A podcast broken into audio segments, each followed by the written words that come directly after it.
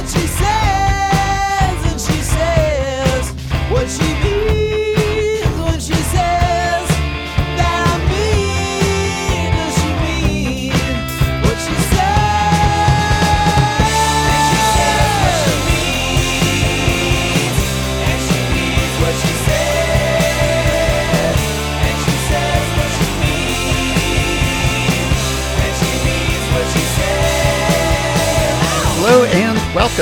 episode 1690 of Effectively Wild, a baseball podcast from Fangraphs presented by our Patreon supporters. I am Ben Lindbergh of The Ringer, joined by Meg Rowley of Fangraphs. Hello, Meg. Hello. We are recording on Wednesday evening Eastern Time, a little later than we had planned because we were watching a baseball game that was taking place in Seattle. And let me read you the headline right now on Mariners.com. Tell me whether you think this captures the main story of the game. Here's the headline Kikuchi Sharp in finale. that, that tells you all you need to know, right? I mean, he was sharp. He was. that is not an inaccurate uh, No. headline, but uh, as as you as you were hinting, uh, perhaps incomplete one. Yeah, no, there was someone who was slightly sharper, in fact. So Just the Mariners smidge. buried the lead there, and you can understand why. The poor Mariners, they've been on the wrong end of many a no hitter in my memory, but this is the latest. So John Means and the Orioles shut down the Mariners on Wednesday. Means was fantastic. Some might even say perfect. he was he was very close to perfect. We could talk about that. Technically, this was a no-hitter and John Means was brilliant. This is the third no-hitter of the season. Probably not the last as we have said because the league is batting 234 as we speak, but Means 9 innings, no walks, no hits, no errors, which is odd in a no hitter. That is not a perfect game. 12 strikeouts. This was a career high number of Ks for him. And this was, I'm reading a, a tweet here from our Orioles season preview guest, Joe Trezza, who is citing the Elias Sports Bureau. John Means today threw the first non perfect no hitter in which the opposing team did not record a walk, hit by pitch, or error. So it's the first in which the only base runner reached on a dropped third strike.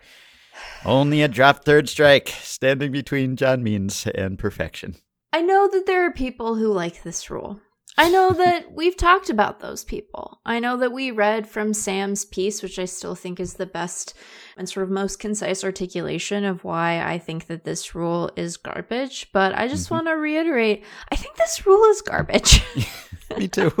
And look, I think that it is important for the purposes of us all agreeing on a consistent reality yes. that we adhere to definitions as they are presented. And so I accept that this was not a perfect game because Mhm.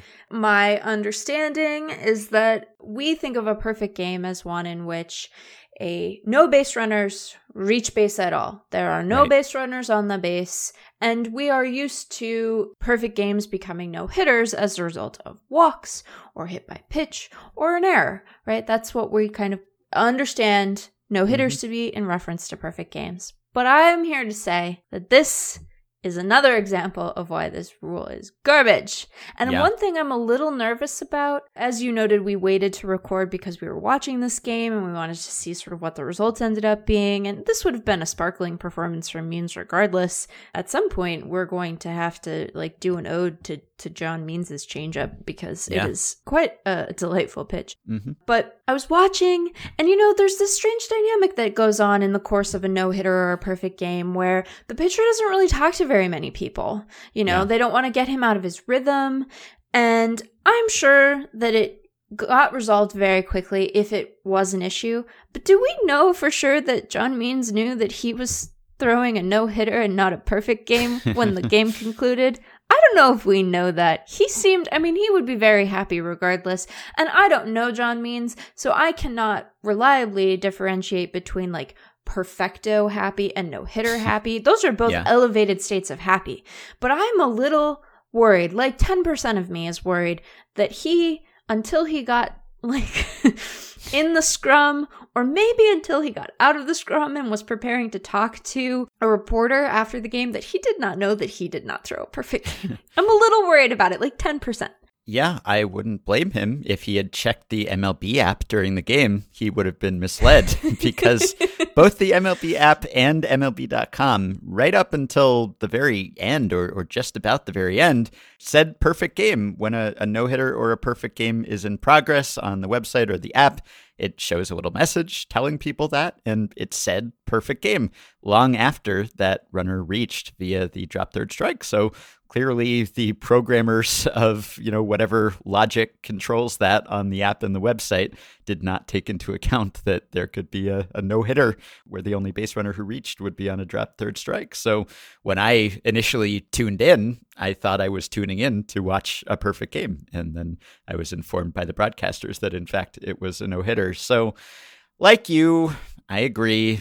We agree on the rules beforehand, and we understand that a perfect game means no base runners, but that does not mean we have to be happy about the fact that this rule is on the books, and we've objected to it before, and I get it. It's not quite perfect, although in this case, the runner who reached was caught stealing. So Right. that runner was erased and means did, in fact, face the minimum, Right. making it even more flawless and weird that it wasn't a perfect game. I'm getting agitated all over again. Yeah, I know, really. But it was a great performance regardless. And Regardless. Means is is great. Like we extolled his virtues recently when he stopped the Oakland A's winning streak, and Yes. he's just easy to root for. Sort of a data-driven player development success story, late bloomer, mid-round drafty. Wasn't a lot expected of him, and he has kind of remade himself and changed his pitch mix and picked up new pitches and added velocity and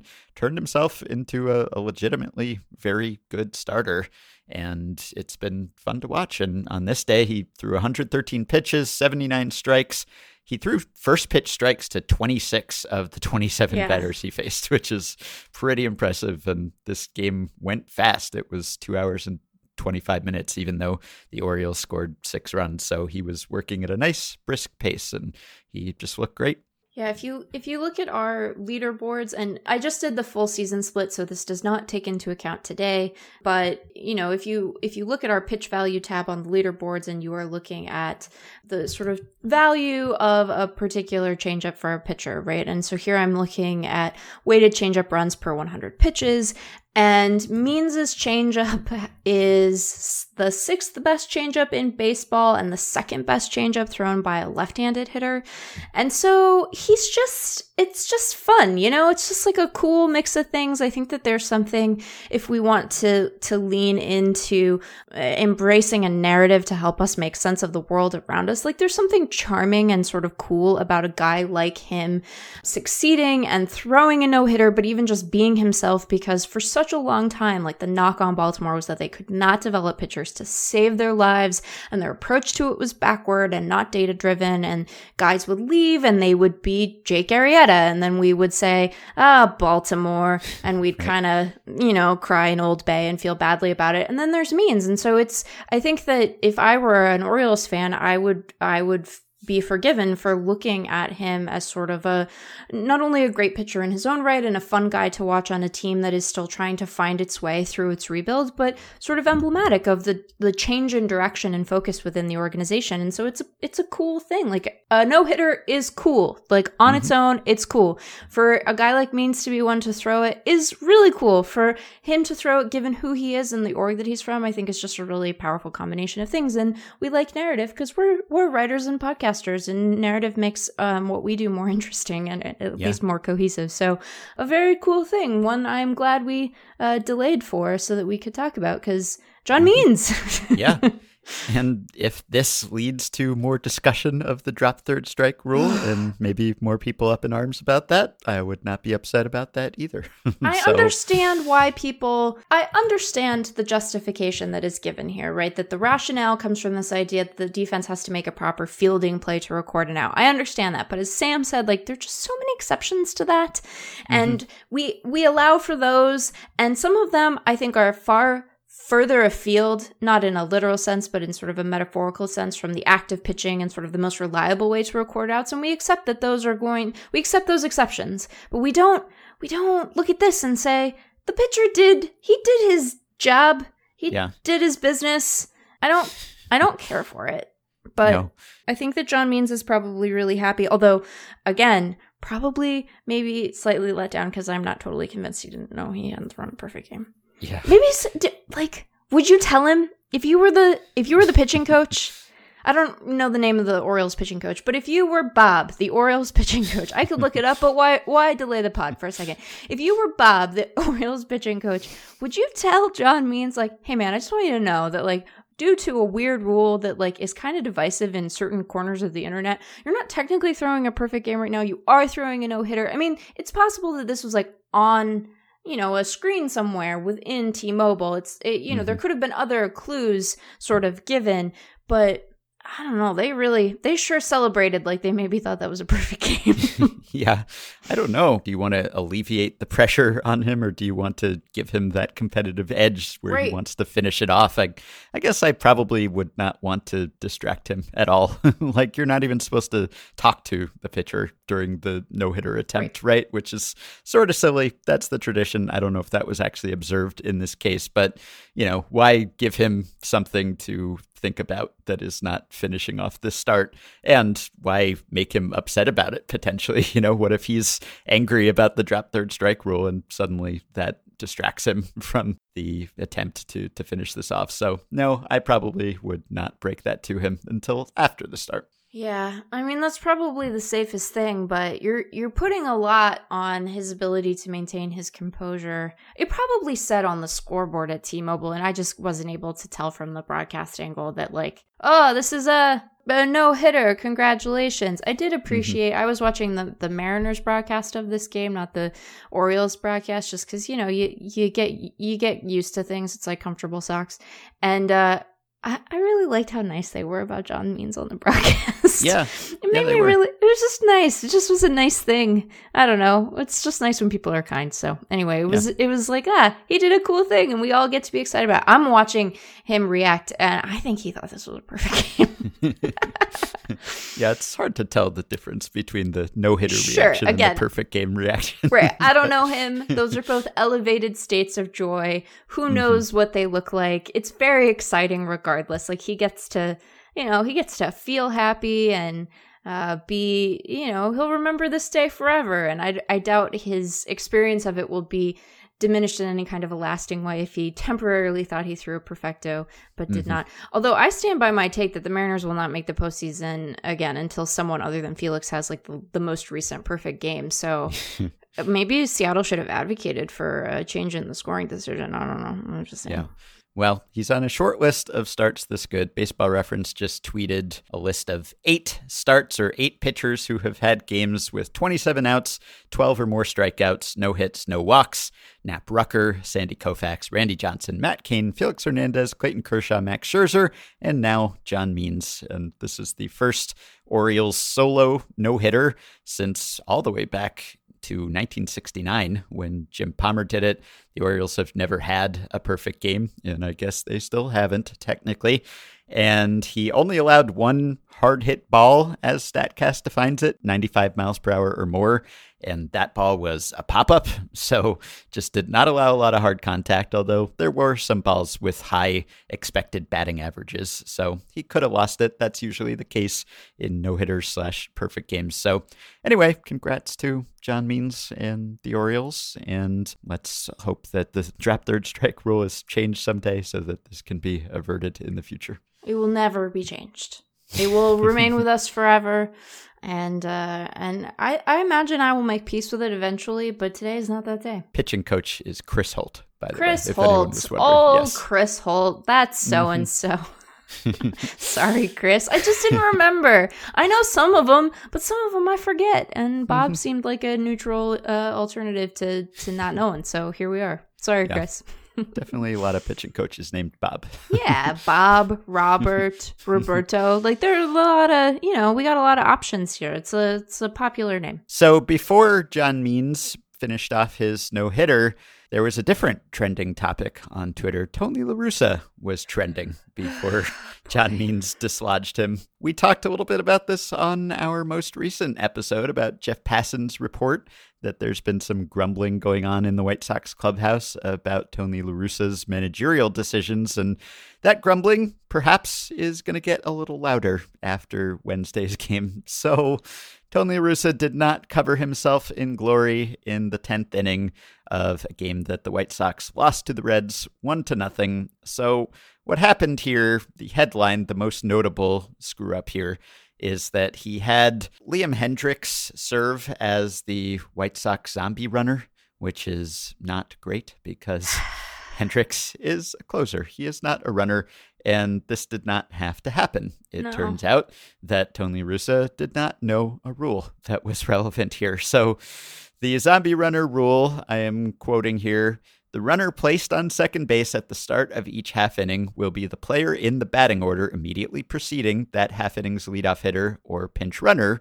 And so LaRussa thought that that would be Hendriks because he had been double switched in to pitch. And so that was his spot in the batting order. However, the rule continues if the player in the batting order immediately preceding that half inning's leadoff hitter is the pitcher, the runner placed on second base may be the player preceding the pitcher in the batting order. This rule will not be in place for the postseason. So he could have had Jose Abreu serve as the zombie runner, but he did not know that that was the rule. And friend of the show, James Fegan, read the rule to him after the game. And Tony Russo said, I'm guessing you know the rules better. Now I know. so that was one issue. And then also in that inning, so you have the zombie runner on to start the inning, and then Yasmani Grandal walks. And as a listener just pointed out to us via email, Brendan wrote in to draw our attention to Yasmani Grandal's line, which is really something. He currently is batting 121 with a 363 on base percentage and a 259 slugging, and that all comes out to a 100 WRC plus. So your typical league average hitter with a 121 batting average and a 363 on base, thanks to a 27.2% walk rate.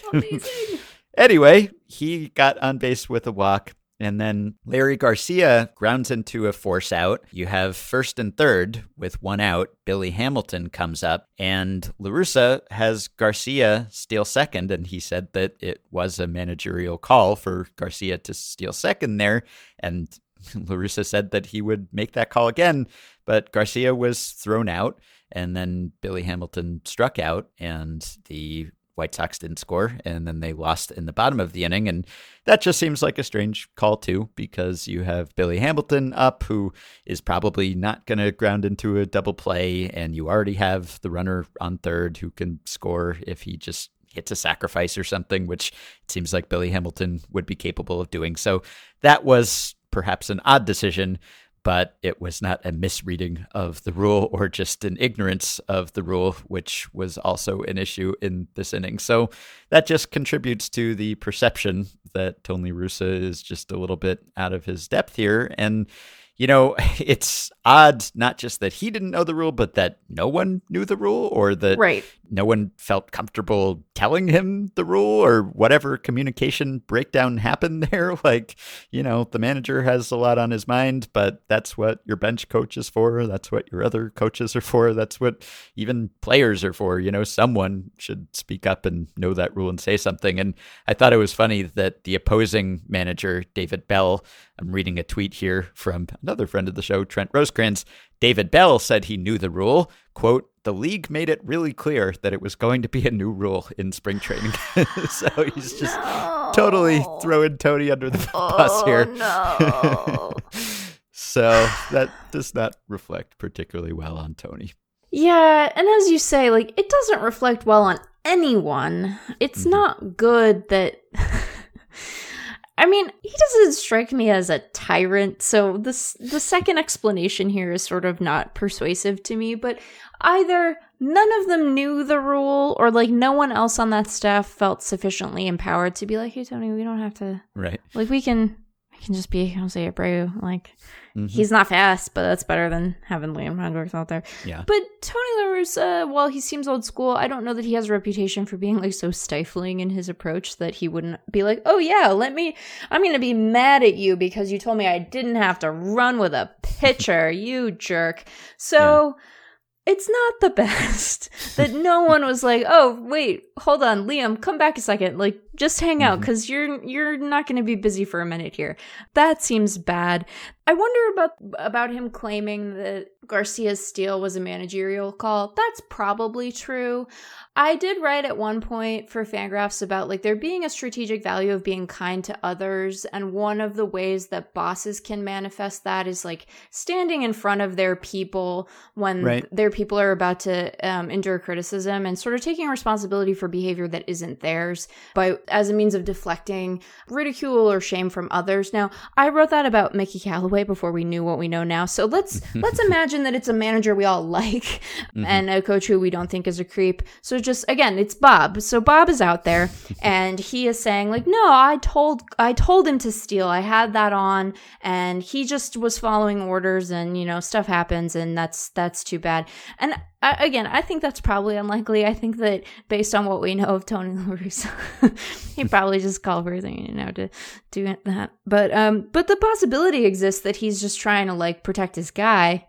I don't think that's what happened, but if you were like if you're a White Sox fan and you're looking for a reason to be optimistic, you could latch on to that. I don't think that you'd have a lot of good reason for it, but it is an explanation that um at least makes somebody nice, even Mhm. if it doesn't necessarily absolve them of the the greater sin of not knowing that say their closer doesn't have to run Yeah. in extra innings. So, you know, we'll imagine a hypothetical Bob that it's really a shame because I like that piece.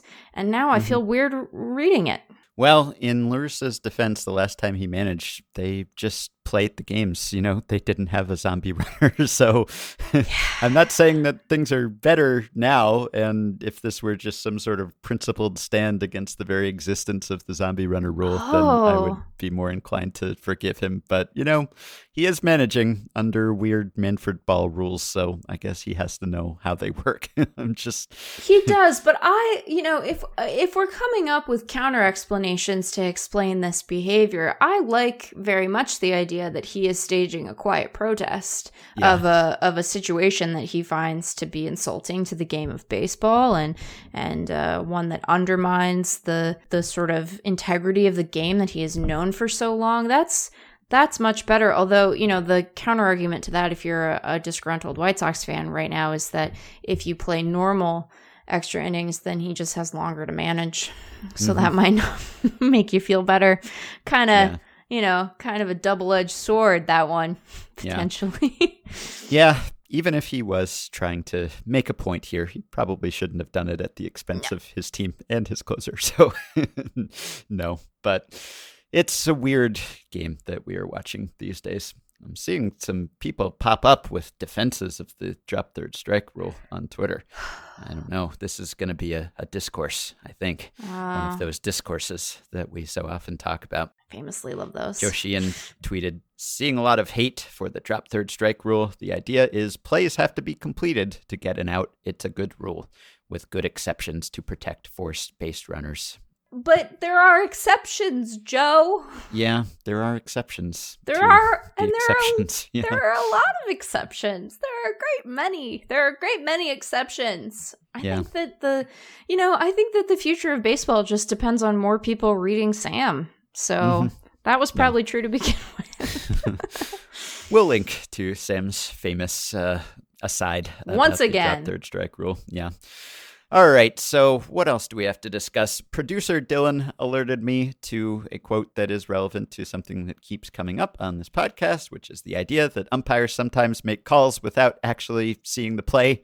And we have talked about whether they should just say it was too close to call or they didn't see it, and they should defer to the replay umps. And that is not currently an option. But there was a play on a Salvador Perez single in a Royals game where umpire Angel Hernandez, everyone's favorite ump, Oh, signaled an out on Salvador Perez's signal. And here is what Angel Hernandez told pool reporter Alec Lewis, who said, Walk us through your recollection of that entire play. And Angel said, Our goal was to get the play right, and that's exactly what we did. We talk about this. Replay is an extension of what we do out there. As you saw, I got basically blinded by the outfield scoreboard. The pixels on the lights were as clear as white can be. I was trying to make out what happened out there. The harder I looked, the less I could see. So I was trying to read the players to see what they did with the ball. And I had to come out with the call. I basically guessed on the wrong call. So as oh. soon as I turned around, home plate umpire Edwin Moscoso started walking toward me. We got the crew together and we fixed the problem. And Alec said, So you signaled for an out call as if the outfielder had caught the ball? And Angel Hernandez said, Correct. And they ultimately changed their mind. They got together and justice was done. But this was a clear instance of an umpire admitting that he made a call without actually being able to see what happened. And I'm sorry that it's Angel Hernandez in this case, because as soon as you mention Angel Hernandez, everyone says, oh, well, of course, it's the notorious Angel Hernandez. But I'm sure that many an umpire has made this sort of play and this sort of ruling because he is not the only person who would have lost track of something because of something getting in the way. And so he actually admitted it here, which is interesting. But I'm sure that many other umpires, whether they'd admit it or not, have similar situations. And all we're saying is that maybe they could just say, I didn't see that one. yeah, you can't say you guessed. Better to say you didn't see. Like, even if you did guess, even if that's the truth, I think mm-hmm. you have to be conscious of how that undermines the faith that people have in you doing your job in a way that we perceive as like deliberate and fair and not guessing. Not that Angel Hernandez really has much faith to undermine. yeah, this but point, like yes. you gotta you gotta you gotta fib in that case. It's better in that case, in my opinion, to be dishonest in the service of preserving our faith in the system and that these rules that we have collectively made up but agreed to adhere to have some sort of rationale that binds them together and makes them sensible. So you gotta you gotta fib in that case and be like, I had a bug in my eye. I had a bug in my eye, and so I was like, "Oh, I gotta get this bug out of my eye," and then I missed it, and so I was like, "Oh, I gotta, I gotta call everybody over because I had a bug in my eye and I didn't see it." You gotta lie in that case. It's mm-hmm. better to lie. Yeah. All right. Well, it's just relevant to this topic that keeps coming up. There's a real life example. By the way, which game is is more perfect? Is the John Means no hitter or the Armando Galarraga non perfect game? Which one is closer to perfection for you? Oh, that's a really good question. Are they equally close to I- perfection? No, no, I don't think they are. I think Galarraga is closer to perfection. Hmm. Maybe. Hmm. Let me think about why I think that. Why? What? What is your answer to this question?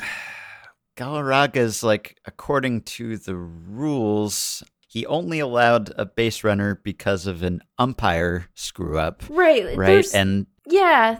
in this case, like you could say that means allowed a base runner because of a catcher screw up or some combination of the pitch being wild and the catcher not catching it. So at least like a perfect game of no hitter, like those are kind of team accomplishments in a way. We talk about them as individual accomplishments. We attribute them to the pitcher, but they are Yeah. team accomplishments. But the and so umpire's not on a team, and so right, exactly. Yeah, so I think that Galarraga for me is probably closer because one, it was it was an error not of of any of the the players. It was an it was an error of judgment on the part of the umpire, and like wouldn't happen in today's game in theory, right? Like they'd be able to fix that now. Yeah, right. Although in the future, if they change the, the trap third strike Sure. rule someday, then you could say that maybe retroactively they could make this a perfect game, or at least that it would be one under those rules. And so I guess in that respect, like within the existing architecture of the game, they are roughly equivalent, but within the the rule structure, like there's nothing about what the fielding team did in Galarraga's perfect game that should have resulted in him losing a perfect game. Hmm And so I think that that is where the important difference lies for me because you're right. I think that no hitters and perfect games are are fundamentally team accomplishments and we talk about them as being the sort of province of pitchers, but every single no hitter and perfect game has you know a play where you're like ah that that's the one that that, that like made the difference. And it's funny that we even talk about it that way because technically like they all made a difference right? People boot easy balls all the time. So you know all of those plays end up mattering over the course of a perfecto. But I think that there's something fundamentally different about the mistake coming at the hands of one of your teammates versus someone who is supposed to be adjudicating the contest. So I think that I think that Galarraga is closer and a good example of an umpire saying, I made a mistake. Right. Yeah. Right? Like they wrote a book together, didn't they? Yes, they did. Yeah, they patched it up, and in some ways, maybe it worked out for both of them. Right. they got a book out of it, and everyone remembers Armando Galarraga because he missed out.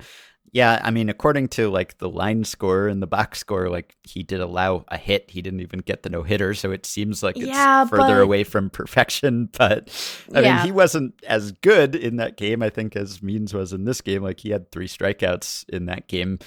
But I think, yes, because the only thing that prevented him from having the perfect game was someone who was not on his team Yeah. messing up. Yeah.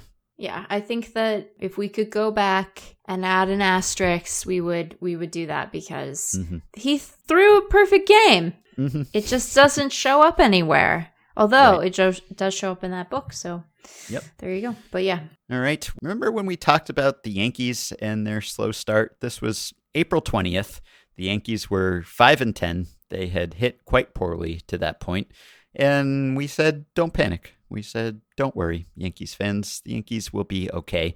And since then, as we speak, prior to the Yankees game on Wednesday, Yankees have the best record in baseball since we recorded that episode. They are 10 and 4 since that time and they have the third best WRC plus in baseball since that time as well 119 so we were right i suppose not that it was anything brilliant to say hey don't overreact to 15 games but yeah turns out the yankees probably pretty good they have played as they were expected to since then not that we are flawless soothsayers because we were raving about how well the Dodgers were playing up to that point too, and then suddenly the Dodgers turned into the Tigers for a couple of weeks. So That was weird. it works both ways. I guess the the takeaway is less about us being so perceptive and prescient than it is about a couple weeks of team performance not mattering all that much in the grand scheme of things, or at least not being all that reflective of true talent.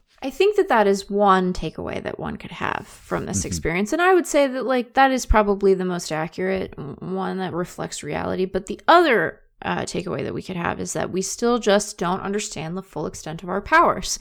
And That so. Once we we know them better, we're in like the you know the first couple issues of a like an X Men run. I don't know if I'm talking about that the right way, but I think that I am. Like I I think I'm right about the X Men part. I don't know if I'm describing how comic books work quite right, but it's fine. No one will tell me that it was wrong, so don't worry about it. We're not going to get emails. So I think that we just don't understand our powers, and once we really have them under control, once we've gone through the training montage, then um, Right. then we're going to be in good shape. So Yes.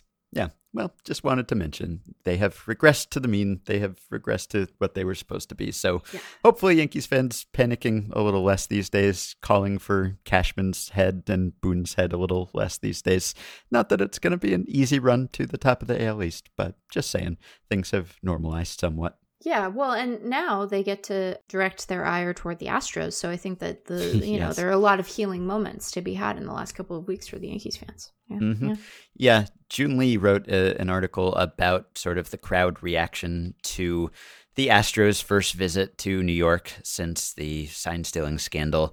And he mentioned one of the heckles that someone yelled was targeted at Astros third baseman Alex Bregman. And the heckle was, You don't deserve your accolades. That's I like that so. That's great. I mean, like Yeah. we've talked about our own proclivity or lack thereof for booing, um, but I think that we have said that if one is going to engage in some sort of heckling or booing, that you know, like you should like come up with stuff that is personal but not problematic and i think that that is really nice you don't deserve your accolades that's Mhm. delightful Yeah. I mean, there were inflatable trash cans and Yeah. people saying stuff about bangs, of course, too. But sure I enjoy the very formal, full Yes. sentence heckle. Yes. Be a better helper. Have you watched? I don't remember uh, when this came out, but when the Angels played the Astros in Houston in that game where Trout got clipped on the elbow and then missed a couple of days, Mhm. he was mic'd up for that game. Yeah. And his m- mic'd up time, for some reason, I was watching something on YouTube the other day, and you know how on YouTube, like some channels, you get like the 30 second ad, and then when you're a certain number of seconds in, you can skip the ad, or you have to wait until it runs in completion, but it's like a normal TV length ad.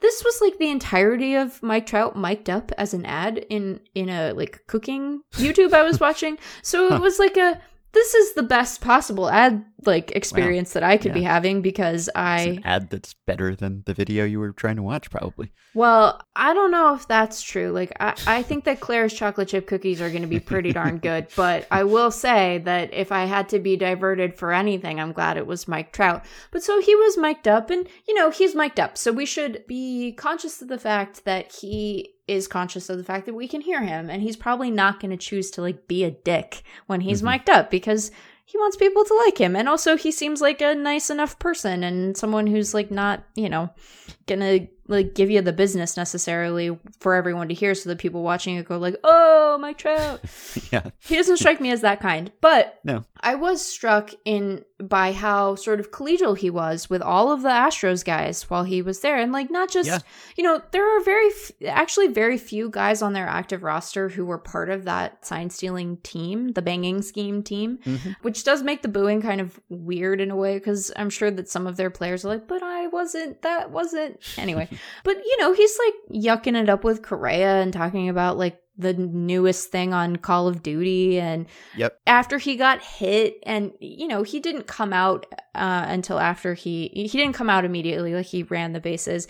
And there was a moment where he was standing on second and Correa told him that he hoped he didn't come out because he liked watching him hit. And anyway it was like a nice exchange. And the reason it's relevant to this is i i was wondering if you know if he had been mic'd up last year and maybe he was at some point and i just don't remember it but would he have had sort of the same reaction would he have given them more of a cold shoulder you know he because of the way that the divisions were aligned last year with the pandemic like Trout played against the Astros, but like a lot of teams didn't, right? The reason this one was so notable was that this was the first time that Houston had been back in the Bronx.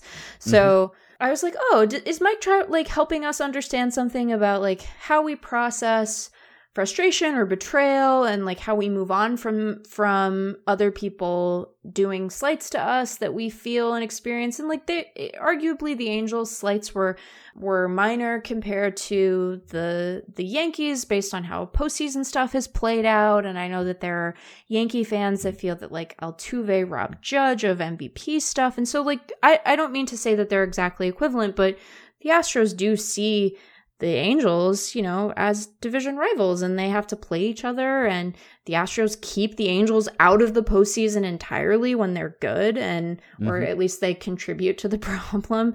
And so it was just an interesting, it was interesting. I was like, I think that um, part of what we're seeing here in a way that is predictable is like a pent up expression of frustration and betrayal and anger. And it's, I wonder what it will look like and sort of how long it will take that wave to crest before people are you know a little less boisterous. And i don't i don't mean that like yankees fans shouldn't be boisterous about it. You know i'm not sort of digging at them but it was just kind of curious like oh you part of it is that you have to exist in this universe in a way that's much more close and active and intimate than a fan would because you see these guys and some of these guys might end up being on your team at some point because of how free agency works and trades and what have you. But it was just interesting. I was like, oh, Mike Trout's a nice guy, or at least he fakes it well. And Mhm. he's also probably had some time to like think about this and see these guys in a way that makes it a really different experience for him than it is for a fan or even, you know, a member of the Yankees roster seeing uh the Astros in a in a regular game situation at home. You know, it's just a different it's a different thing. So anyway, it's interesting. Yeah, and by Trout standards, was pretty outspoken and critical, both about the sign Yeah. stealing scandal and I think MLB's response to it. Yeah. I remember being taken aback by just how frank he was about it. And so, yeah, maybe he's over it. Time has healed some wounds. Some Astros have moved on, or maybe it's just, you know, when you're on the same field as people, it's hard to maintain that sort of stance. But Yeah. yeah, he was not yelling at Alex Bregman that he doesn't deserve his accolades. So It would be weird to do that in game. It like it would we would all go like that's kind of intense, man. Oh boy, perfect game is trending now. Oh, it's brewing. I just clicked on the trending topic. The tweets are flying. Oh my goodness. Oh, How happy up. is Tony LaRussa right now? He's like, Yeah, I know, no one's going to remember my goof. yeah. So I wanted to mention, you know, as someone with a known stance on the DH, I'm in favor. There are two events that no I stance. I've attended s- meetings. I sort of dread when one of two things happens. One of those things is like a pitcher has a good hitting performance Sure. because then everyone who hates the DH comes out of the woodwork and says, "Here's why we can't have the DH because you won't have this fine hitting performance by this pitcher." So that's one and and that's people who are against me who are on the other side of the issue. Then there's the case where a pitcher gets hurt while hitting or, or running after hitting. And everyone who is in favor of the DH says, see, this is why we have to have the DH and we have to get rid of pitcher hitting. Why are we endangering pitchers? And both of these are like part of the argument. Like th- they're things that you could bring up. You know, I could say that, yeah, I think that would be a benefit probably of having universal DH is that we would not have pitchers getting hit or hurting themselves running the bases or in the batter's box. But that is not the primary reason. And it's, you know, not frequent that a pitcher gets hurt hitting. And so to pin it to that, to use that as a reason to say, see, see, this is why we're right. This is why this position is correct, always just seems unnecessary to me. And the same with, uh, you know, pitcher has a good game at the plate. And so therefore we have to preserve pitcher hitting. We're using isolated examples here, one offs, to say this is why the rule should stay or go. And really, I'm looking at the big picture here. I'm looking at the fact that pitchers are hitting, as we speak now, let's get the updated numbers 110 with a 138 on base and a 146 slugging. That's your standard negative 21 WRC plus Yeah. with a 46.4 K percentage. And that is after the offensive heroics on Tuesday by Dylan Cease and Huascar Ynoa. And I don't want to diminish their feats. So Dylan Cease, he had three hits in a game, and that was more hits than he allowed in his six innings pitched. And that was impressive. It was particularly impressive because he hadn't hit in a game since high school. And so to go up there as an American League pitcher and record three hits, a double and two singles, he was the first AL pitcher to have a three hit game since Jarrod Washburn in 2001. And he may very well be the last to have a three hit game. And it's pretty impressive and it's cool that he did that, not having hit in a game since high school, but also he hadn't hit in a game since high school. this is why Yeah. I am against this, or this is a, a big part of why I'm against this, is that we're not asking pitchers to do this. We're not asking them to do it in the American League. Usually, we're not asking them to do it on the way to the major leagues. So suddenly they get there and they're thrown into the fire. You know, if every other league still had pitchers hitting, that would be one thing. But now you have guys who go from like little league or high school to the big leagues, and suddenly they're taking at bats again. And yeah, that makes it more amazing that Dylan Cease had three hits. But I'm guessing he's not a great hitter. He's not going to do that again. And most pitchers are not doing that. And really, it's sort of strange to ask him to do that with no training or experience. And with Ynoa, like he's hit home runs in back to back starts. He's had Ohtani esque pitch velocity and exit velocity combinations. I mean, he is hitting balls 107, 110 miles per hour while throwing 100 miles per hour himself. And, you know, in his start on Tuesday, he hit a grand slam and he allowed only one run unearned in seven innings and really impressive. And I don't know whether this is a fluke or whether he would just be a good hitter by pitcher standards. And, you know, if he's a legitimately good hitter, then he can always DH or pinch hit or whatever, like Ohtani does. I'm guessing not. I'm guessing that his offensive upside is more good hitting pitcher, which is Right. still bad hitter. And anyway, I'm just saying, like, yeah, if if your main argument for keeping pitcher hitting is that yes, they're terrible most of the time, but then when one of them does something good, it's more surprising and unexpected and fun because you're not expecting it, then I get why you might say, see, and, and this is why you have Huascar, you know, making the case for me here.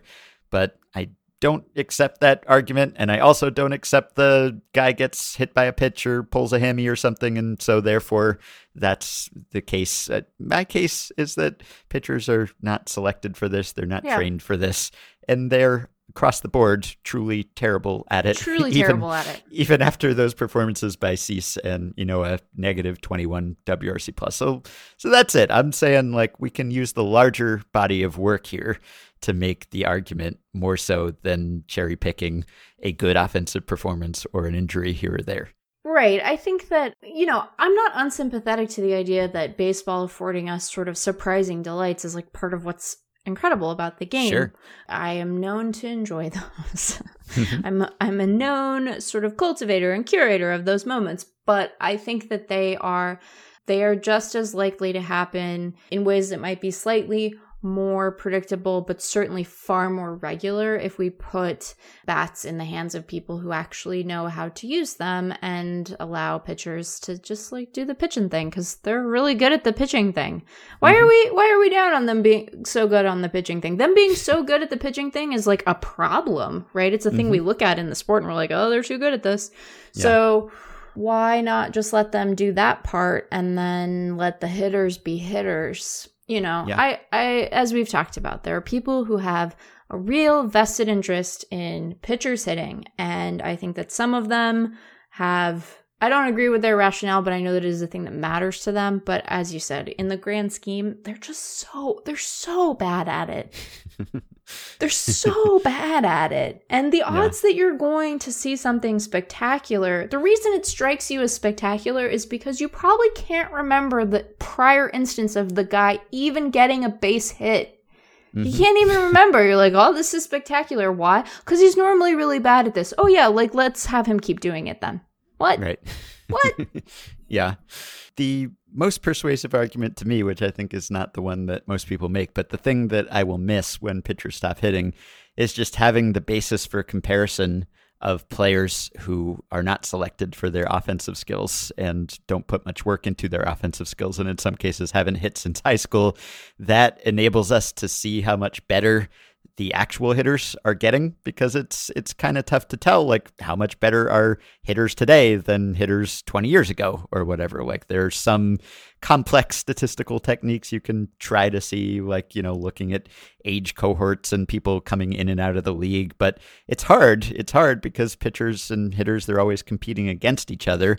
And so hitters are getting better over time, but like their stats relative to each other are not necessarily changing. But because we have pitcher hitting, it gives us this sort of stable baseline, right? It's like a, a standard candle in astronomy. It's like a something that we know the magnitude of. We know that pitchers as hitters are not getting meaningfully better. They're not being recruited for their offensive skills. And so we can compare just how much worse and worse and worse they are getting over time relative to the league average hitter.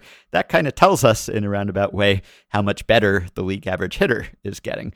So I will sort of miss having that as sort of a, a yardstick, you know, a way to tell how much better baseball players are getting as pitcher hitters do not get better. but that's just kind of my idiosyncratic reason for kind of liking having pitchers hit. But all I'm saying is I, I just I kind of dread it, even when people are making the argument that I agree with, which is that there should uni- be a universal DH when it's based on one incident.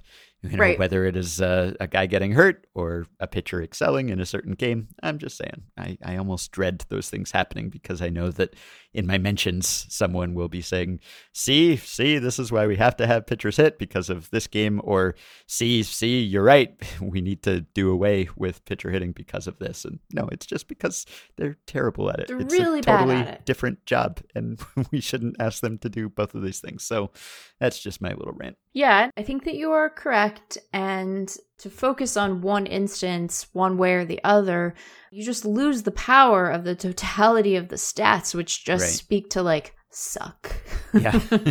Yeah. So em- em- embrace the the the like sheer weight of the statistical record and Mhm. make change that you want to see because I am tired of watching these guys hit. Yep. Although maybe Jacob deGrom is like, please let me keep hitting. Yeah. Please. So, speaking of rules I don't care for, I wanted to read this email from listener Noah E. in Cambridge, Mass., who writes Ben, you're going to hate this, and I'm Oh, no. extremely sorry. But I had a very misguided, he says, thought on how to reduce the extent of three true outcome plate appearances and bring back the small ball we all, question mark, love so much. Put a runner on second at the beginning of every inning. In the around half season we've now seen in total with zombie runners, it sure seems like there are a lot more sacrifices to bring the undead home, hitters swinging for singles rather than dingers, and general base path excitement. This is all to be expected because it's a lot easier to get base path excitement when there are people from both teams out there. Every great story has conflict, etc. But do you think this is just because it's extra innings and we'd see this anyway, or might it be possible to bring the enjoyable chaos into more of the random number generator we call baseball, e.g., the earlier innings? I hate the zombie runner rule as much as the next guy, but if MLB is going to go for it, why not go all in? In fact, if they really meant it, they would put a zombie runner on second every time the bases were empty. Hit a homer, great, you're on second now. Sack fly scores the zombie from third. You know where to go. Line out into a double play to start an inning. Second base is where to go to live out your shame of getting more outs as the first batter of the game than ever possible before. Would love to hear your thoughts on just how unwatchable this new product would be.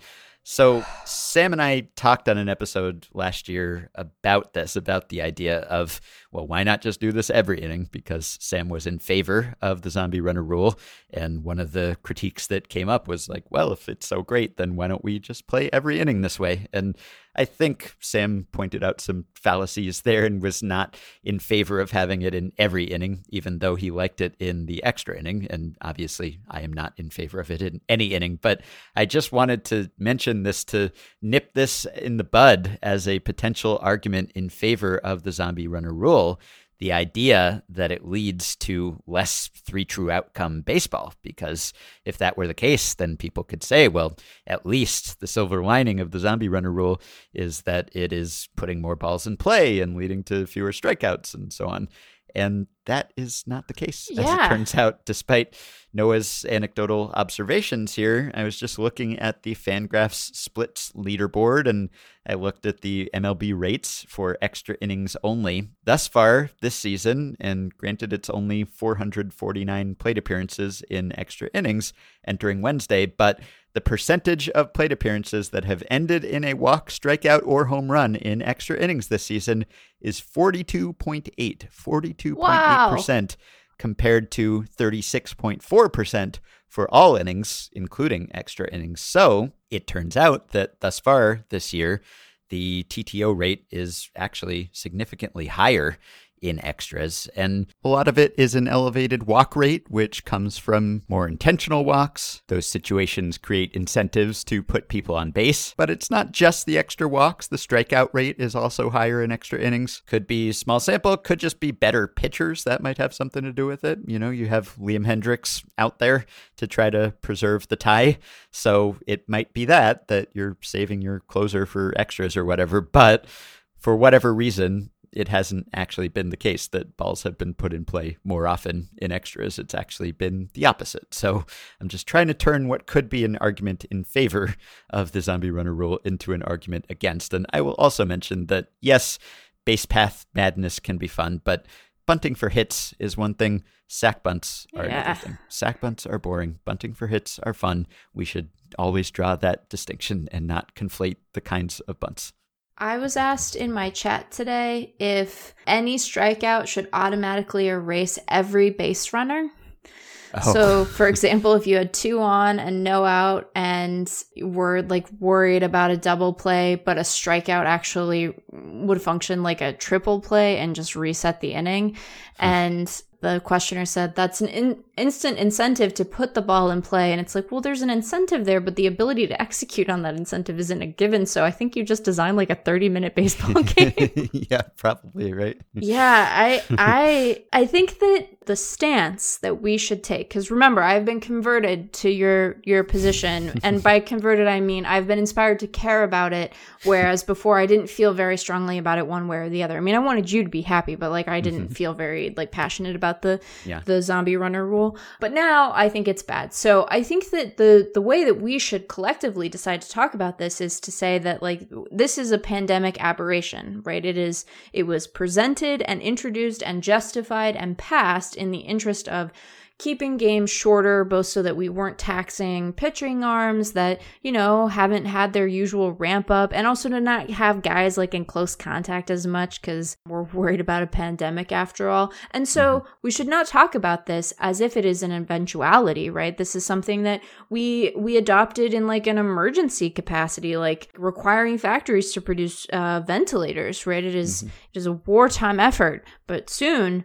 hopefully the pandemic will be over and the justification for this will be gone and then we can return to normal baseball because we all know that it is actually a, a rather small percentage of games that goes to extras and goes really deep into extras. And mm-hmm. so we should like don't we should not grant the premise of the question that this is a thing we have to deal with. It's like no this will go away. And so don't bring it into the to regulation play because it mm-hmm. soon will be gone from extra innings play. I reject the idea that this is a permanent change. We say no. Yes, yes. Let's not accept that once applied, it must be permanent. And I did just check, by the way, last season as well. And it was also the case that extra innings last season had a higher three true outcomes percentage 38.5 compared to, I think, 36.1 for all innings. So it was the case in a, a larger sample last year as well. Right, and see, and in none of those cases did a pitcher have to.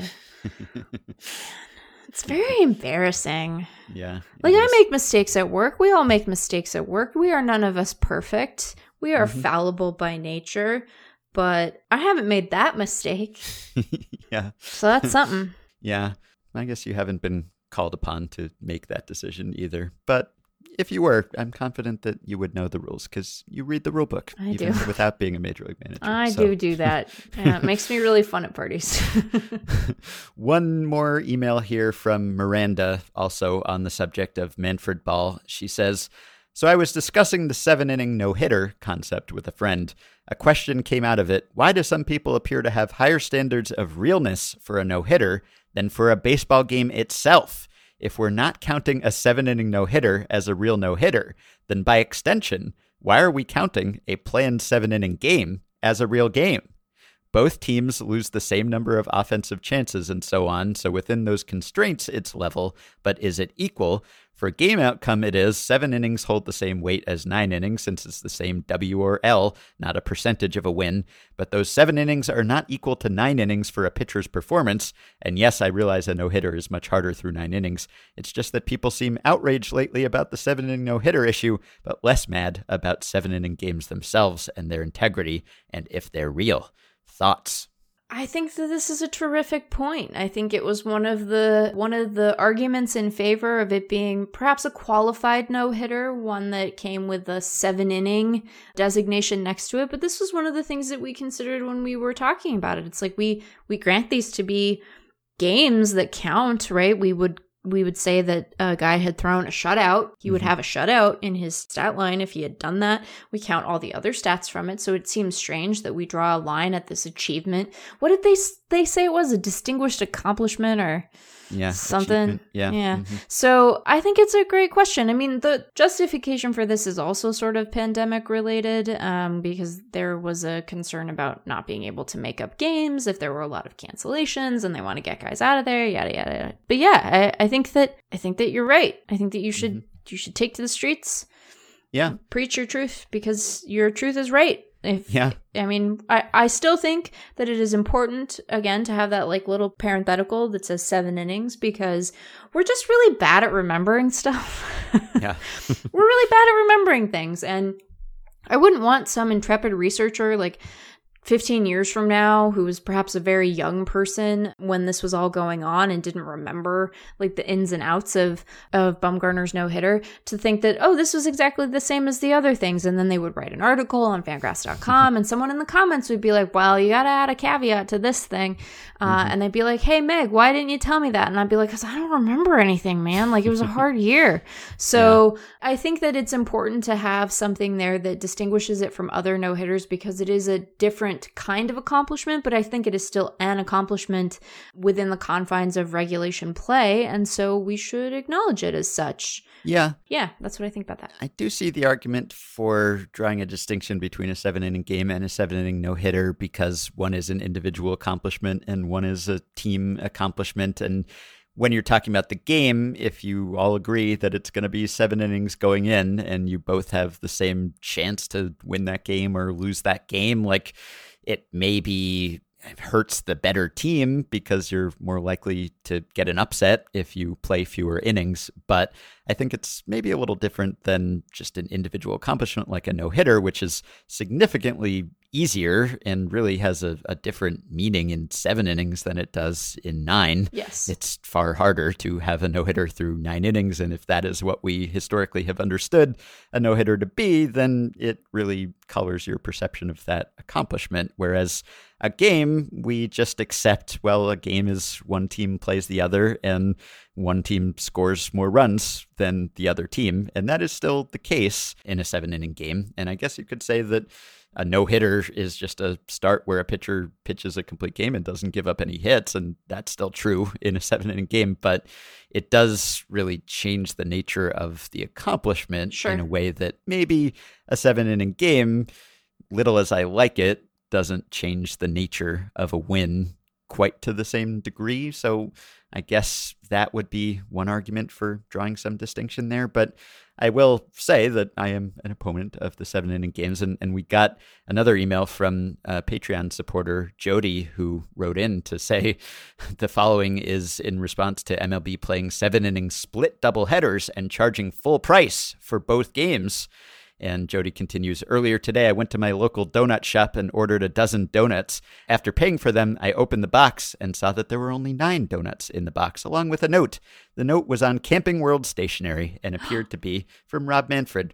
It said, Thank you for purchasing donuts from us. I realize that you're receiving over 22% fewer donuts than you paid for, but them's the breaks. You see, even though our donut shop employees won't be at the store any longer, if they gave you the full 12 donuts that you paid for, I'm going to tell the public that you're getting less than the full amount because of checks notes, health and safety protocols. Listen, I realize that argument is completely ridiculous. It's just that the owners and I are confident that most fans won't complain enough about buying a ticket for a nine inning game and then, thanks to a different game getting rained out, ultimately getting 22.22% less baseball than you paid for. Believe me, this time next spring, you'll think getting 22.22% less baseball isn't that big of a deal when you'll be getting 100% less baseball while we try yet again to break the Players Union. Signed, Rob Manfred, presented by Doosan. Seriously, I feel like if we fans don't complain very loudly about this, MLB will continue getting away with giving us less baseball for the same price. It's an outrage. And I guess it depends whether you go by time of game or innings Yeah. in the game or action in the game. you might get different answers, but it's true. People are paying full price for seven inning games that they expected to be nine. okay. Well, sure, that's a bummer. I won't deny that that's a bummer. I have a hard time getting worked up about that particular bummer. Yeah, and I'm. I'm like examining my soul to say, why, Meg? You get agitated about all kinds of stuff. So why is this not clearing the bar? And I don't know that I have a satisfactory answer to that. I think you should go to a different donut shop. Yes. I think that the metaphor is perhaps a touch strained. I think that I wish donuts didn't give me heartburn quite as often as they regularly do. What's that about with donuts and heartburn? I don't have a good explanation for that, but I like don't get a I get a little Not bit a of heartburn sufferer. I'm lucky in that respect. but- I I normally am not either, but I get a little GERD with the donuts, and I like them hmm. so much. But then I'm like, ugh. I think that the the takeaway from this though is that yes, you should express your displeasure uh, when we uh, talked about the the reason we should care about the S- Super League. Was it Super League? Mm-hmm. Was because it, it demonstrated the power of fans to sort of shape the the future of the game in a way that is positive or at least expresses a fan preference in a Mhm. way that we tend to not be able to muster here in the states. I will say that we have been introduced with a countervailing force which is the potential profitability of gambling. So Yep. maybe you will get as many donuts as you want, but you will have to make prop bets on their size. I'm going to resist knowing more about this until I absolutely have. I know Yeah. it makes people mad, but I'm going to keep doing it because I can only live so long and there are only so many hours in the day and I have all these books I haven't read and I keep buying them even though they're unread. And so I got to read these books and then I will learn about gambling. There's so many people who are so frustrated right now, and I'm really sorry. And I sound like I'm delighting in your frustration, and I swear that only 10% of me is. anyway, there are many reasons to be aggrieved about the seven inning games. Like imagine Sure. if you're the Twins, if you're the Minnesota Twins, and you're 0 and 10 in Manfred ball games, either seven inning games or extra inning zombie runner rule games, and 11 and seven in nine inning games. yeah, Imagine how you're feeling about that. And right. It's not that they were at a disadvantage in the Manfred ball games relative to the other teams, really, but if you figure that they're generally the better team in the typical matchup as they were projected to be entering the season, then shortening those games makes it easier for them to be upset. And no, they should probably not be going 0 and 10 in those games, even so. Um, but still, if you had that sort of disparity, and you look at where you are in the standings and your overall record, and you say, well, if baseball were just nine inning games as it was for so long, then maybe we would be doing a little bit better than we are. Or like mostly though that there's just there is an inherent unpredictability to going to a game in person and we accept it in a lot of cases. And I appreciate how this feels different, right? Because it is an imposed it is a, a difference of experience that is imposed not by God or nature, but by Rob Manfred. And it's Mhm. like you, you'll defer to Rain, but you don't want to defer to Rob. So I I get that, right? Because I'm sure that it feels very different to you as a paying customer of like the Yankees. If you let's say you buy a ticket to a game and you purchase that ticket with the understanding that Gerrit Cole is going to pitch and you're like, "Ah, Gerrit Cole. I love Gerrit Cole." And then the game gets rained out. And then the next time you go, a less good starter starts. Mhm. I need a different team because some of the, uh, you know, a lot of the Yankee starters have actually been pretty good. You're a fan of the Baltimore Orioles and you bought a ticket and you're like, I'm going to see John Means pitch. And you're like, yeah, John Means. And then the game gets rained out and you get comped to go to a different game. But then in that game, their fifth starter is going, I don't even know who their fifth starter is, Ben. And so you're like, well, this is a dramatically different experience. Yeah. I'm seeing a much less good guy go. Or or maybe it's not even a less good guy. Maybe you just want to see your guy. You have that guy who you're super excited about, and now you don't get to see him because by the time they can make up the game, someone else is up in the rotation and it's just that's just the way the cookie crumbles. But you sit there and you're like, that's not John Means' fault, and it's not even the Baltimore Orioles' fault. It's the rain's fault. And who can be mad at the rain? It just exists. It's not an entity. It doesn't have, you know, conviction or purpose or even malice. It just exists as rain. And that does feel very different to you than thinking you're going to get nine innings of Gerrit Cole. And maybe you get, maybe you still get to see Gerrit Cole, but you only get seven innings of him. And you're like, well, I feel a little bit cheated. And so I understand how that's different. But I think that mostly it's going to be okay. Mhm. and we should express that we don't like this. And again, we should not take it as a given that it is going to persist into future seasons when we are hopefully much further removed from the pandemic. But I think it's okay. I think it's okay. Like, just imagine that what you're really missing is the two innings you would have spent in line for a less good beer than you deserve because you're going to a Yankees game and there's no good beer to be had. Right. It's like that. All right. Shall we close by meeting a major leaguer? Sure. Meet meet a major leaguer. I am very eager to meet this nascent major leaguer. It's the thrilling debut of somebody new. Let's meet this mysterious major leaguer. All right, so our new segment, we introduce a major leaguer who has recently made his major league debut, but may not have made it to your news feed. So, do you want to begin today? Sure. So this player was suggested to us by a number of different uh, listeners. So thank you all for mm-hmm. raising him to our attention. This is Jose Rojas, who is a player for the Los Angeles Angels. He is a third baseman and an outfielder. He is a, a hometown guy, which is part of the reason that his story has been so meaningful to people there. He went to he went to literally Anaheim High School in Anaheim, California. So he's not even just a hometown guy, meaning that he's like from LA or from Orange County. He's from Anaheim. And he was mm-hmm. drafted by the Angels in the 36th round of the 2016 draft. And he kind of bounced around as a as a college player. He went to Fullerton College and then transferred to Vanguard University in Costa Mesa. So he's been a California guy for his entire career, basically his amateur career as well as his pro career. And he, you know, didn't play last year as no one did because of the pandemic. And he got his shot this year. He has had, you know, not the best uh, time in the majors so far. He's had 47 plate appearances. He has a 47 WRC plus. He has just seven hits among them, but he has seven hits and he's a hometown guy and his story is really inspiring. There's a great uh, Los Angeles Times piece that we will link to that I it has too many like movie highlight moments to really give uh, do justice to all of them. So we'll be sure to link to it here. This is from jack harris.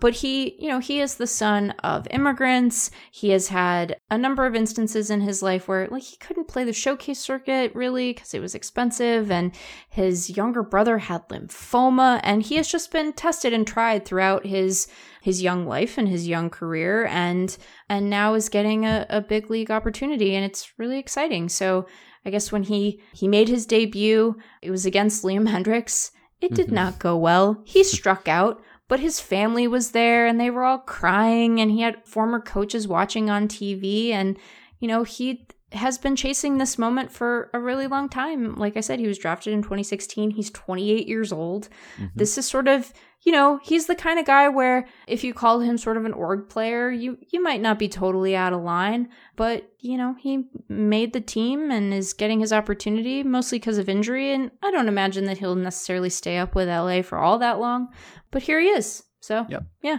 Yeah, he has played several positions. He's played first base, second base, Yep. third base, left field, right field. Yeah, he's been all over the place trying Yeah. to help out that porous Angels defense that we talked about last time.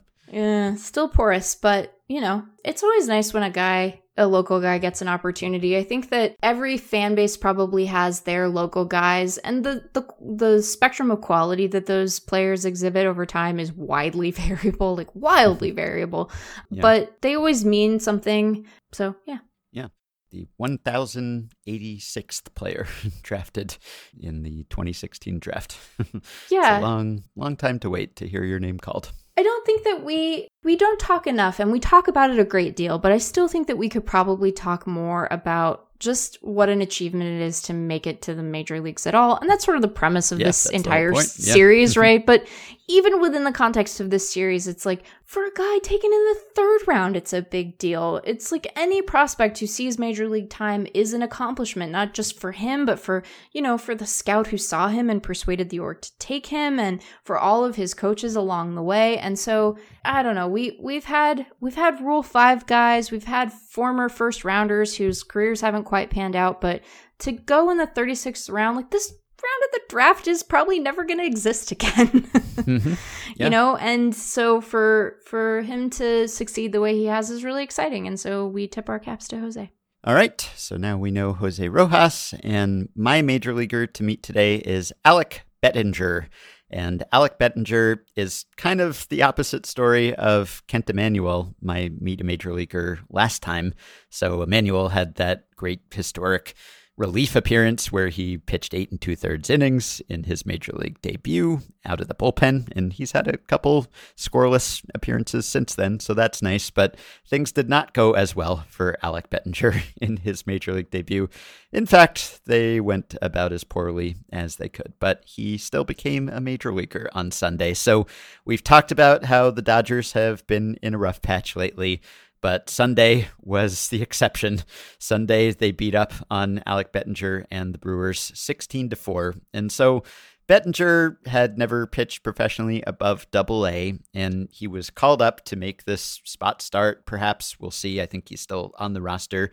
Don't know if he'll make another, but he is with the Brewers, and they were in the middle of a, a stretch where I think they had 17 games without an off day and a few guys were on the IL, Brett Anderson and Zack Godley and Corbin Burnes. And so they called up Alec Bettinger, who is MLB.com's 23rd ranked Brewers prospect. He was Eric Longenhagen's 14th ranked Brewers prospect last June. Here's what Eric wrote about him then. A senior sign reliever coming out of Virginia, Bettinger experienced a velo bump in his second pro season and also developed better movement separation between his curveball and slider, which has enabled both of them to play better. He still only sits 89 to 92, but he gets way, way down the mound and generates about 7 feet of extension, causing his heater to jump on hitters and create flatter approach angle. His fastball is also spin efficient and has plus vertical movement. He's gone from elder org filler to back of the rotation prospect in half a season. He is not a blue chipper or anything. He was a 10th round pick by the Brewers in the 2017 draft.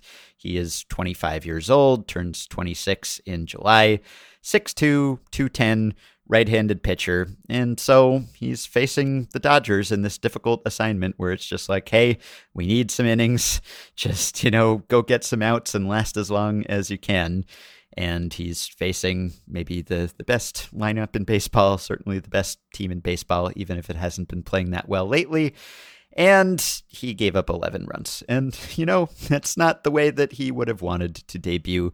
He made it through four innings, 11 runs on 11 hits, two walks, no strikeouts. Just just not the line that you want. And this was an item in the baseball prospectus box score banter the other day and it was talking about how you don't see that many starts like this anymore where the pitcher really just has to wear it. Patrick Dubuque wrote about this and really there are only a, a, few instances over the past decade where someone went four plus innings and gave up 11 or more earned runs in a start. Bettinger did it for the first time since Jeff Locke in June of 2016. Before that, it was Jon Lester in 2012. And you just don't see this anymore because guys just don't get left out there to give up run after run and hit after hit like that, pitch counts being what they are.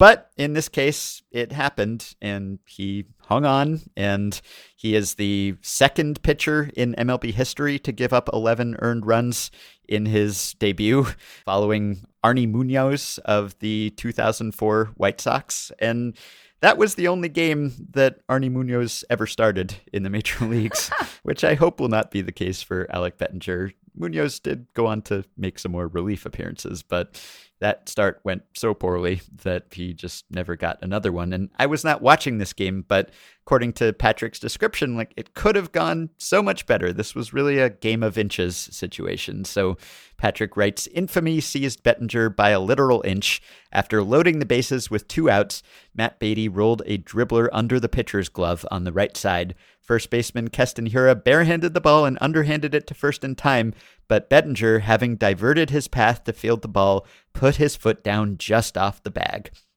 The next batter, AJ Pollock, delivered a 1 1 pitch over the center field wall. So he gave up a grand slam there. And then in the next inning, Patrick writes, Beaty continued to thwart baseball's sense of justice by hitting another grand slam an inch over Avisail Garcia's outstretched glove in right. It was a nightmare. And like all nightmares, once the next day begins, it'll all be forgotten except by Bettinger himself.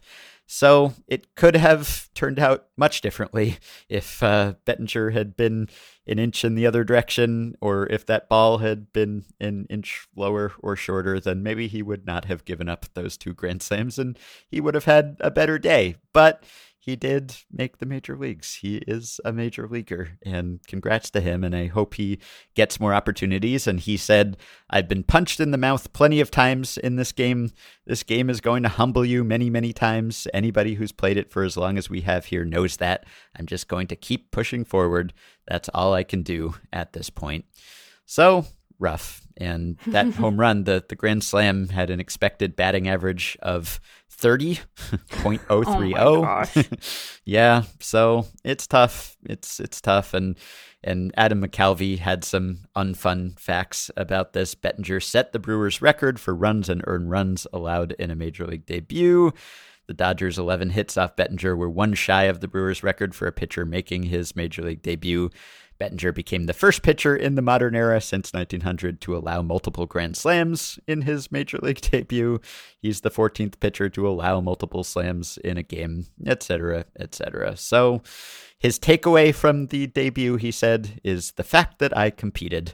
I mean, they beat me, they kicked my butt. I've got to be better, but I mean, I competed with what I had today and left it all out there. That's the big takeaway from today. So, his cliche game is major league quality, and hopefully his actual game will be at some point in the future. I just I hope this is not a one and done situation where he gets sent down when other guys get healthy and he just has to live with this line. Like hopefully either he'll get another start Yeah. now or he'll be back at some point in the future. Just, you know, not a dignified debut, but hey, he made it. Is on the board. So that's something. That's more than we can say.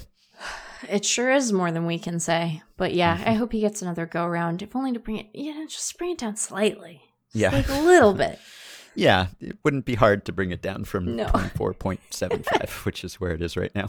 Well, and then you can say, like, even if it's a mediocre kind of go, you can say, well, like, that was a bad, you know, I was nervous. That was my first time out, but this was okay. You know, then you can Yeah. point to one and be like, yeah, I had a decent guy. Hmm So, inspired by Bettinger, I just wanted to read this quick piece in the Milwaukee Record, which is uh, just about an even worse debut in Milwaukee Major League history. So, I will read here this piece from Tyler Moss, who says, as unsavory as Sunday's performance was, it actually wasn't the worst debut in the history of Milwaukee professional baseball. Oh, if you ask us, that unflattering distinction goes to Alfred Alamazoo Jennings, an unqualified catcher whose entire career consisted of just one game he never should have been asked to play. The year was 1878.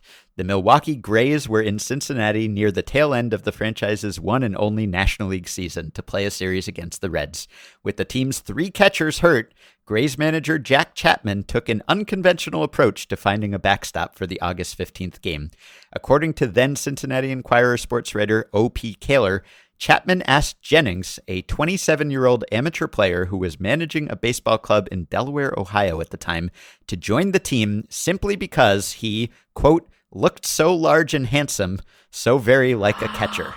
Oh my God, he had the good face. Yeah, he had the good body, I guess. I, I don't think Wow. Catchers as being like notably large and handsome compared to other players, but yeah, he had the good face, he had the good everything. The deal was even sealed with Chapman buying Jennings dinner. The following afternoon, Jennings was behind the plate as the starting catcher for a professional baseball team based in a city he neither lived in nor had any connection to, simply because he kind of looked like he could be a passable player. He was not a passable player.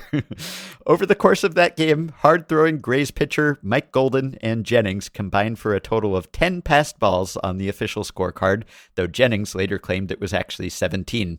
The makeshift battery repeatedly got their sides crossed up, resulting in one of Golden's pitchers breaking two of Jennings's fingers. I signed for an out curve and got an in shoot, which broke a couple of fingers, Jennings later said in oh an interview. God.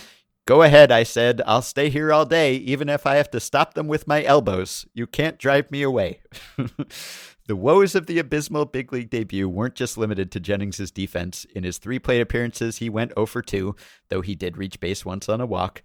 The Grays lost 13 to 2 en route to a 15 and 45 record in the team's one and only big league season, and Jennings was never asked to play another game. He ended his one game career with a war of negative 0.2. While his major league service time was almost as brief as it can possibly get, his terrible showing made Jennings something of a legend.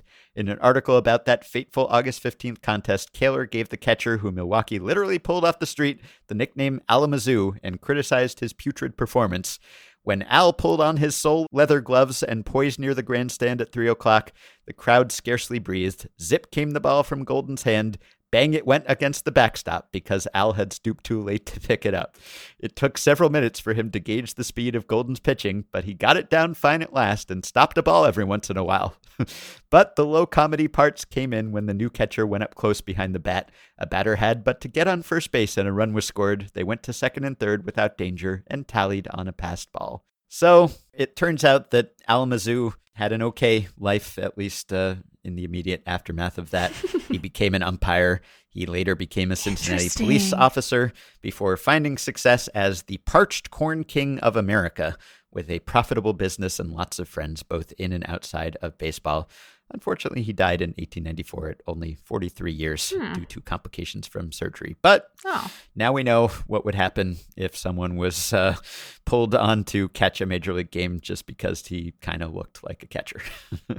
did you say the parched corn king? yes, the parched corn king Hmm. of America. I guess, I don't know, dried corn, I guess. Dried corn. Yeah, I, I guess it just goes to show that like your your expectations of your life must be different if you're like notably handsome. Yeah, You're like no. I'm gonna live a different life than a lot of people because I'm like Mhm. I'm I'm noticeably handsome. I'm handsome enough that even though my face is going to be obscured by a catcher's mask, it is thought to be like you know sufficient for employment. Yeah. They Well, may not that have even had size. masks in 1878, so maybe Yeah, his geez, face was, right. was on display. more But- visible. But yeah, I'm sure physical appearance still plays a role in where players get drafted and, and whether they get opportunities, but probably not quite so clear a role as it was in the case of Alamazoo Jennings in 1878, a little less rigorous when it came to talent evaluation. So, Yeah, and they don't even have parched corn to fall back on now, so Yeah. it's really so sketchy. Alec Bettinger, maybe you did a little bit better than that. All right. On that note, we can end here.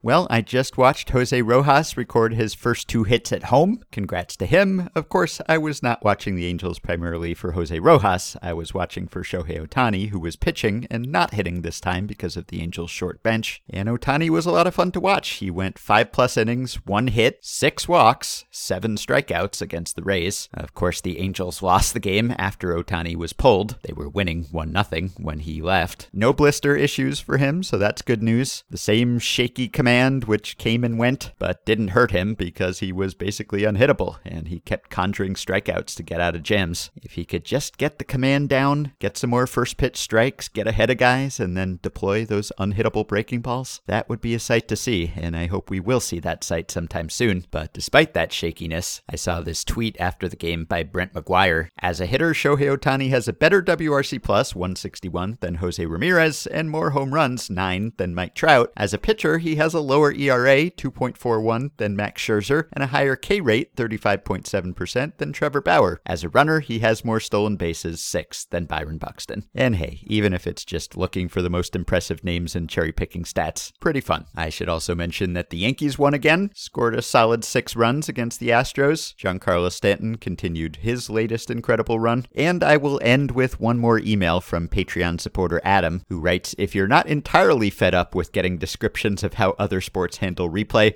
I think rugby is an interesting comparison that's essentially the exact opposite of baseball. In every televised game, the ref is mic'd up and the sound is played live with the broadcast. The way the players and ref are expected to talk is similar to how a child in trouble at school talks with the principal. Replay is used a lot, called the television match official or TMO, and the angles used to make the call are played on the Jumbotron while the ref and TMO talk it out for all to hear. On tough calls, there is no call on the field, they just go to replay. The gesture to defer to someone else on the call is not as cool as covering your eyes in volleyball. They make a big square with their hands to represent the TV. Curious which, if any, of these you think would be an improvement for baseball. I think probably both, but certainly the former. We talked about this with cricket too. I would love to see some transparency and to actually see and hear the conversation that is going on between the ump on the field and the replay ump, and to watch what they're watching. I think that would be a big improvement. And I like the TV gesture too. So thanks to those of you who follow other sports that we may not pay as close attention too, for filling us in. You can support Effectively Wild on Patreon by going to patreon.com slash effectivelywild. The following five listeners have already signed up and pledged some small monthly amount to help keep the podcast going and get themselves access to some perks. Joel Watts, Will Hickman,